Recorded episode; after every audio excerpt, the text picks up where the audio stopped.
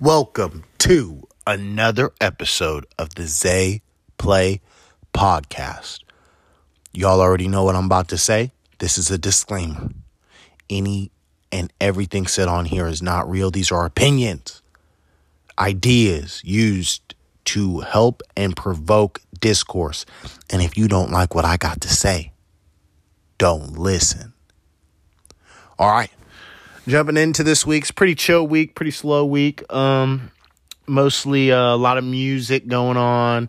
You know, there's some shenanigans, Ja Morant and all that. We don't really dig into too much of that cuz I don't care. Um did a little bit on some praxology. Uh talked a little bit about love, you know me. And yeah, that's that is that. Hope y'all enjoy. Subscribe and follow, you know. Zay Play on all platforms. And uh, be easy, team. Hope you guys enjoy. Okay, what a week for sports this week, man. We got our final setup. Um, let's start off with the shout out to Jayson Tatum. 51 points. Put them Philly boys back in the relegation, man. Oh, Embiid looking weak.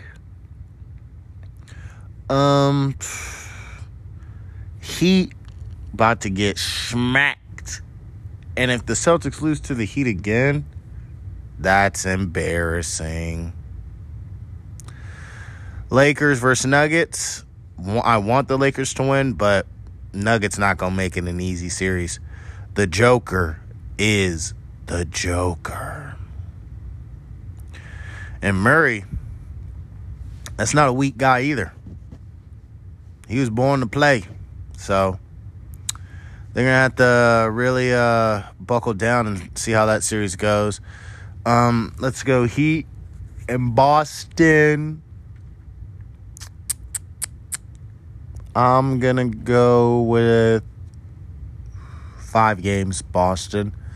I think Denver Nuggets is going to go six games, Denver. And if the Lakers win, it will be in seven games.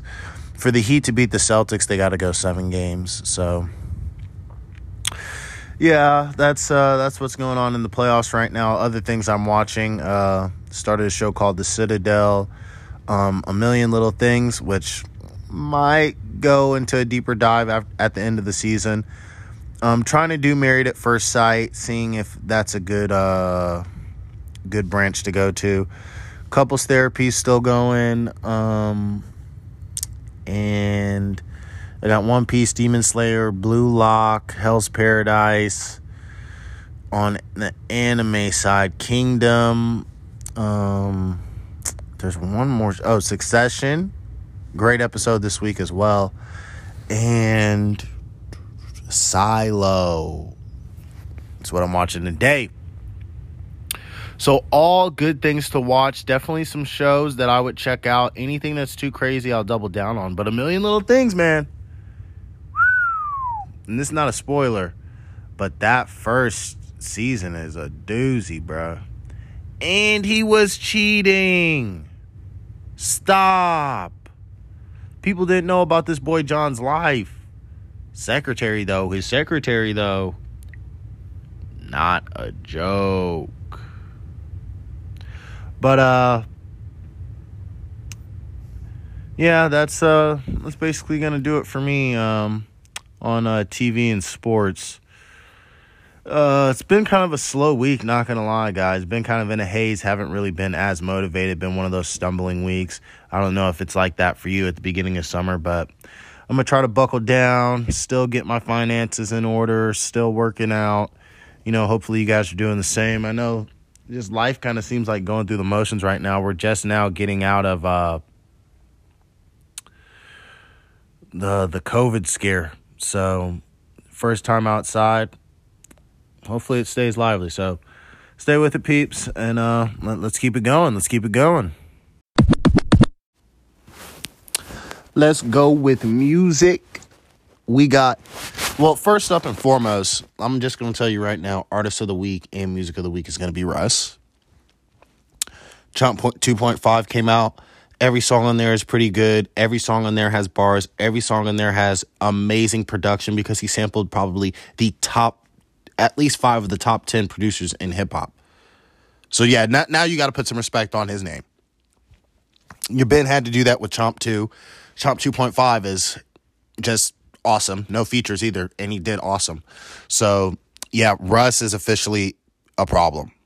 Officially. So yeah, all these weak dudes putting out that weak rap, you need to stop, reconsider. Um, NBA YoungBoy back again. Um, not really didn't listen to his album. I don't listen to NBA YoungBoy, but he uh he did his thing, I guess. Um, put out his album uh, Lil Durk didn't compete with him, but Little Durk just put out his song, staying in his lane. Very smart by Little Durk. I don't. Little Durk's not about to play these little kid games, bro. He's going for that Jay Z like type level. He's not one of those people, man. That's all I'm saying is he's uh he's trying to get to them new heights. So I don't think he's gonna boil down in this beef with NBA YoungBoy. I think it's smart. Let's not compete because it's kind of like what 50 Cent and versus Kanye, it's getting into those battles. Someone's going to lose their career indefinitely. So unless you're 100% sure you can win, don't do it. An NBA YoungBoy, he streams like crazy. So it makes sense not to engage him right here and to hit back with a J. Cole song. It just makes sense. But now you got to deal with Benny and Conway, who might be putting their albums out on those dates. Notice how everybody stayed away from Conway, the Machine State low key, you do not want to battle him either. So, um, there's not much else for music that I can tell. I'm looking right now to see some of the songs I've added. And yeah, I mean, we had a little bit from One Take Timmy, but overall, not much going on in the music department this week. A little, I wanted to hear the Little Durk album, but guess not. So, yeah, I'm trying to see what if there's anything I'm looking forward to next week. No immediate releases, but I know the end of May it's gonna get hot, hot, hot. It's gonna get hot, hot, hot. And when it gets hot, that's when the music comes out. So it'll be interesting to see how the industry goes, what develops. Um, what I might do a little later in here is give a white rapper ranking.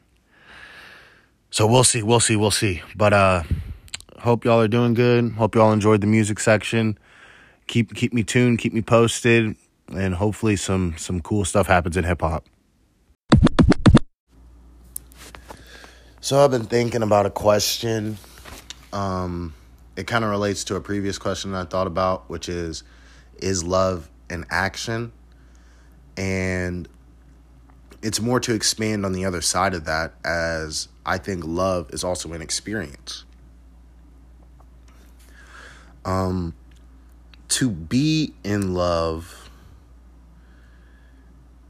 I mean to meet the right qualifications like the love that we hear about in storybooks in um like that is painted to us through our culture that everlasting changes the world how you see the world kind of love is an experience. And because it is an experience that does not mean it can all like it always lasts forever right the love that we experience that changes our like whole view and and up uproots our lives i think is a temporary experience you don't stay locked into that sort of feeling or inception of reality for very long.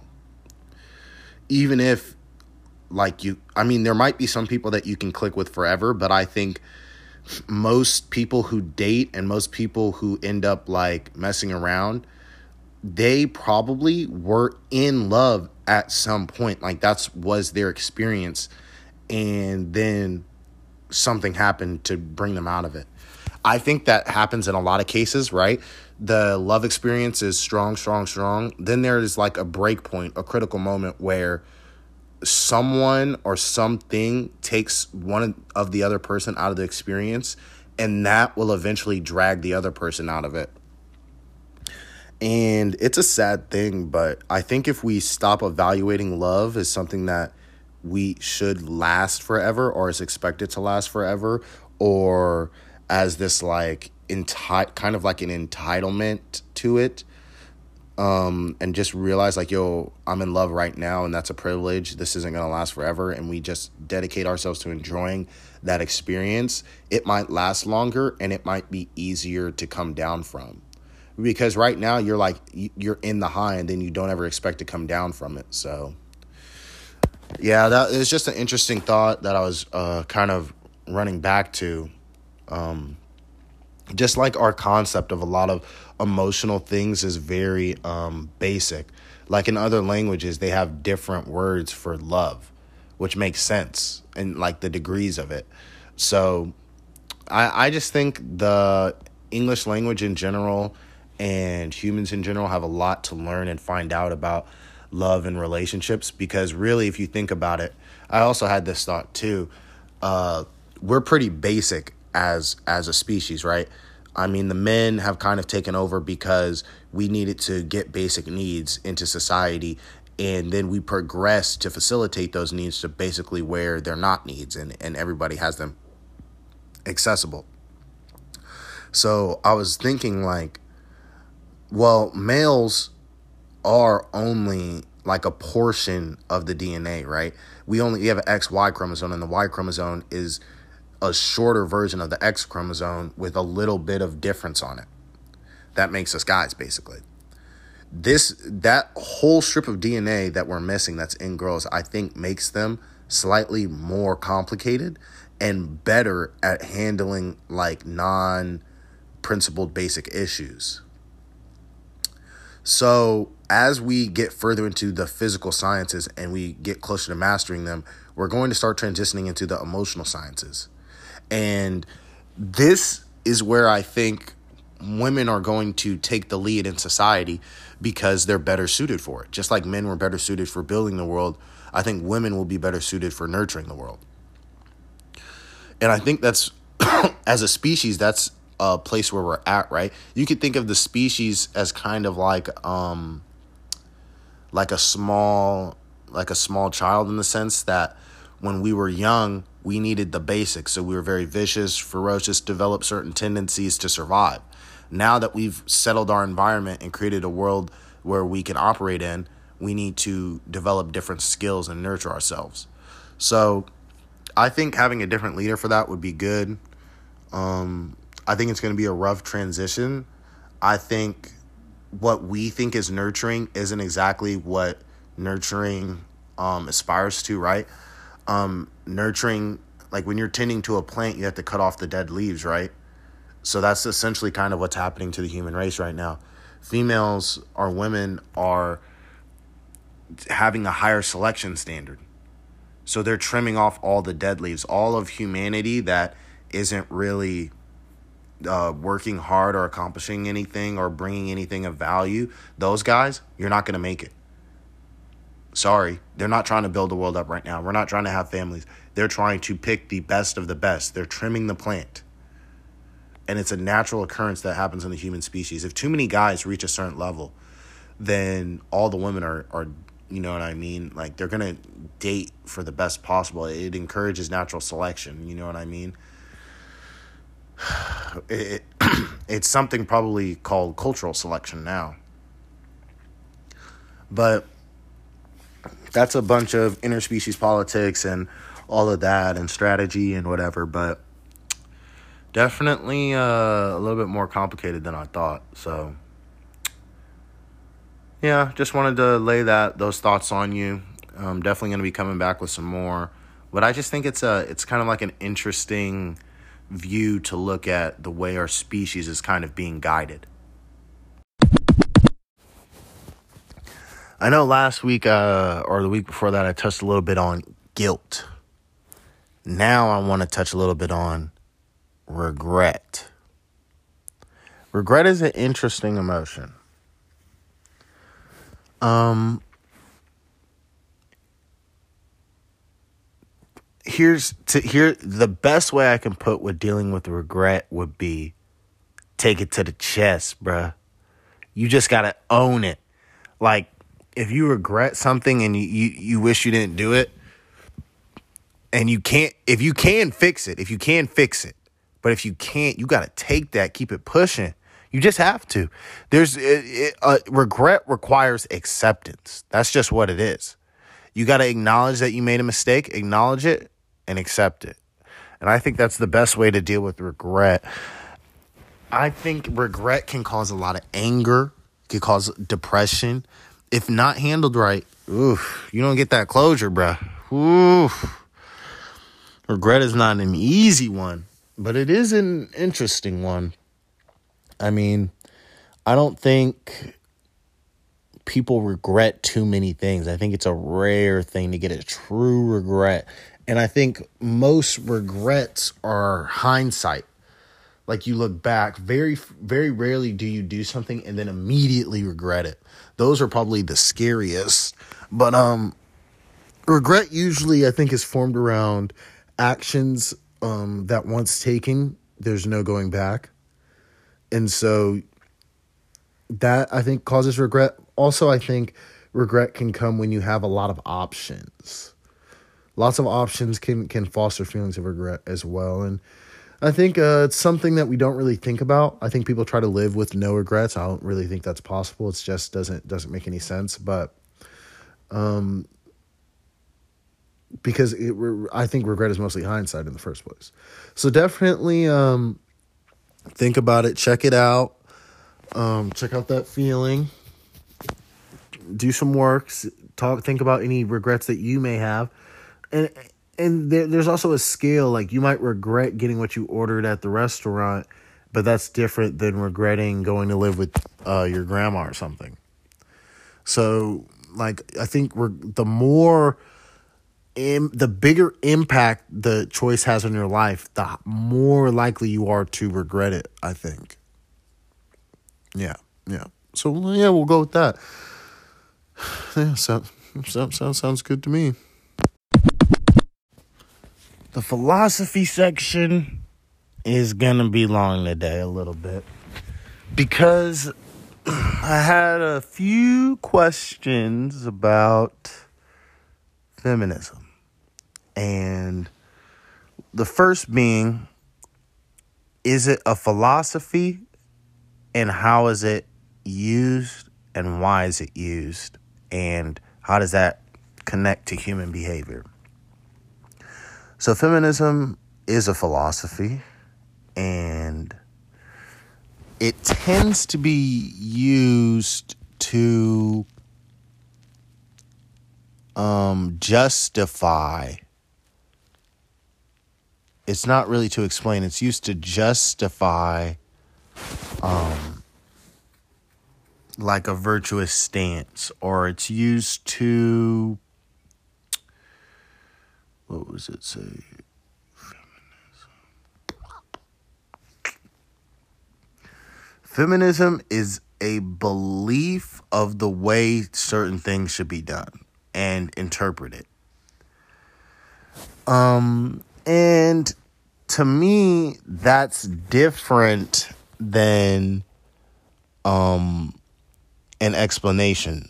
So feminism is a kind of like an ideology slash philosophy that you can believe and it is not necessarily observed compared to a praxology which is uh, an explanation for an observed behavior. So it that that one thing is is to kind of highlight that feminism is not a natural um occurring thing. It's something that we promote. Um and more on that the reason why I kind of start with this is because I am talking about a praxology today, and that is going to be called something that's been kind of in the upper echelon of things um I'm not even going to say the name of it, okay? There's a certain praxology that refers to um uh, there's a praxology that leans off of evolutionary and natural um what would I say? Evolutionary and natural processes is kind of how this praxology is is based off of and it tries to explain certain social behaviors through evolutionary background and natural occurring um how natural occurring instances so what this this and this praxology specifically focuses on like the dating habits of mammals, specifically humans. So what makes a male super attractive, right? And if we want to give a general definition for this, it would be um, a man who contains um, or exhibits attributes on a high level that correlate with important things within the culture. So it could be a man very good at hunting. It could be a man um, who's really good at reading. If the culture values that, it's going to make that person an attractive person to want to be with. And so I think that's probably the broadest definition you can go with, right? And there's probably like a certain break point. And then usually the best way a lot of these cultural traits that are highly favored are not um, generally considered to be natural. They're usually gained. It's usually a skill um, that you have to learn. Otherwise, it the value of it doesn't seem to be um, as high. There are some things that are exceptionally rare that you are born with or cannot be attained through skill, but most general things um, that a lot of cultures value come from a place of development. Uh, then there's this idea uh, I wanted to tackle this kind of concept of being number one or being the best option. You're only the best option within certain contexts that allow you to be the best option. Now you can expand those contexts um, almost infinitely to the point where you will never be the best option or it's impossible to know. But if you shrink down context, it and you highlight certain things, you can see who matches better with certain things than another person. And so when it comes to being kind of ahead of the game or number 1 or or the best option, it's almost always contextual. Then there's uh, so this kind of praxology to for for guys what I what I kind of want uh to say about it is pull heuristics from it. Pull things that are generally true, that make sense, that work in the real world and just take in the information. You you you can have information in front of you, but if you're not aware of it, then you will struggle to act on it right. So, for example, like in illusion, two people walk into a room. One person knows there's an illusion. They're aware that there is an illusion. The other person is not aware. They are given a task to accomplish within a certain amount of time. The other person, knowing that there's an illusion, starts working on the task in the correct way right away compared to the person who didn't know there was an illusion. He has to take the time to work, find out there's an illusion, and then comes back to try to complete the task. this um this is kind of the instance of where you want to be aware of praxologies. because if you're aware you can operate around them instead of finding something out and then going uh, to make the adjustment and so within that i also it's just a general good idea to have a decent understanding of certain praxeologies is, is what i'm i guess the point i'm trying to say and um the kind of the big thing in praxology is correlation isn't causation. So we aren't really aware 100% why something might be happening or why a certain behavior is being distributed by a human. We can only try to find certain correlations. It's due to the complexity of humans, but it is an interesting kind of idea there. And then on a kind of a side note slash tangent, what do you think is a better archetype of man? Tony Stark, Iron Man, or Captain America? And what I mean by that is, would you rather be the cool, suave kind of city guy who's intelligent, um, looks cool, comes through for you in the end always? and is a leader but doesn't seem very eager to lead?